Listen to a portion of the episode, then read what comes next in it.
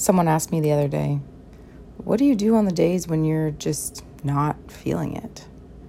You know, the days when, you know, those days, those days, tired, worn out, sick of the grind, right? Because it's like, you know, the grind is a mindset. You know, sometimes it's easy to fall into that mindset. Those days, what do I do?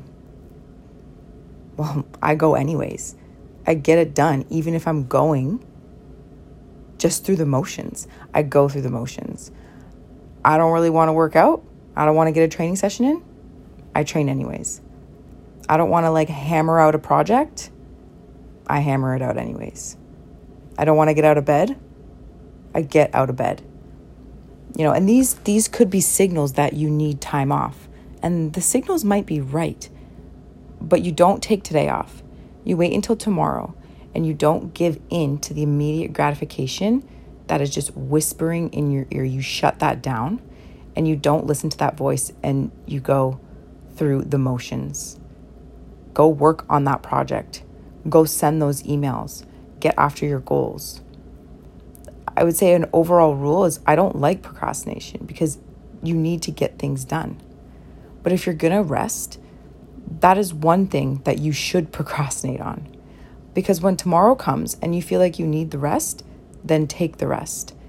We live in a society and our generation is so stuck on the instant gratification, the short-term gratification of, you know, snoozing your alarm and staying in bed and you are just strengthening those habits and strengthening the the neural pathways. You ask yourself, what would the person I'm trying to become do? And you do those things, right? If you're going to rest, tomorrow you rest. I guarantee you the chances are you won't rest tomorrow. You won't need that rest because it wasn't actually the rest that you needed. It was the z- desire to take the path of least resistance, the easy path. And by going through the motions, you stayed on that path, the discipline path, the, the war path, right where you belong on that path to achieve whatever goal you are striving for.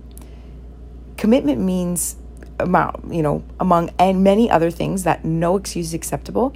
We are all just one decision away from living the life that we imagine for ourselves. And you we, we all we all have a responsibility to manage ourselves. You have a responsibility to manage yourself. Because success doesn't happen by chance, it happens by choice and change. It happens by purpose and having a system where you can take daily action and not waste any time. You know, Kobe Bryant has given so many interviews, and someone asked him, you know, if you were recruiting someone on a team and you wanted that person on your team so bad, what would you say? And he said, if you want first place, you come play with me. And if you want second place, go play somewhere else. You know, and if, if you're wondering, you're asking that yourself that question, well, can I get to that level? The answer, even if the answer is, I don't know, don't you want to find out?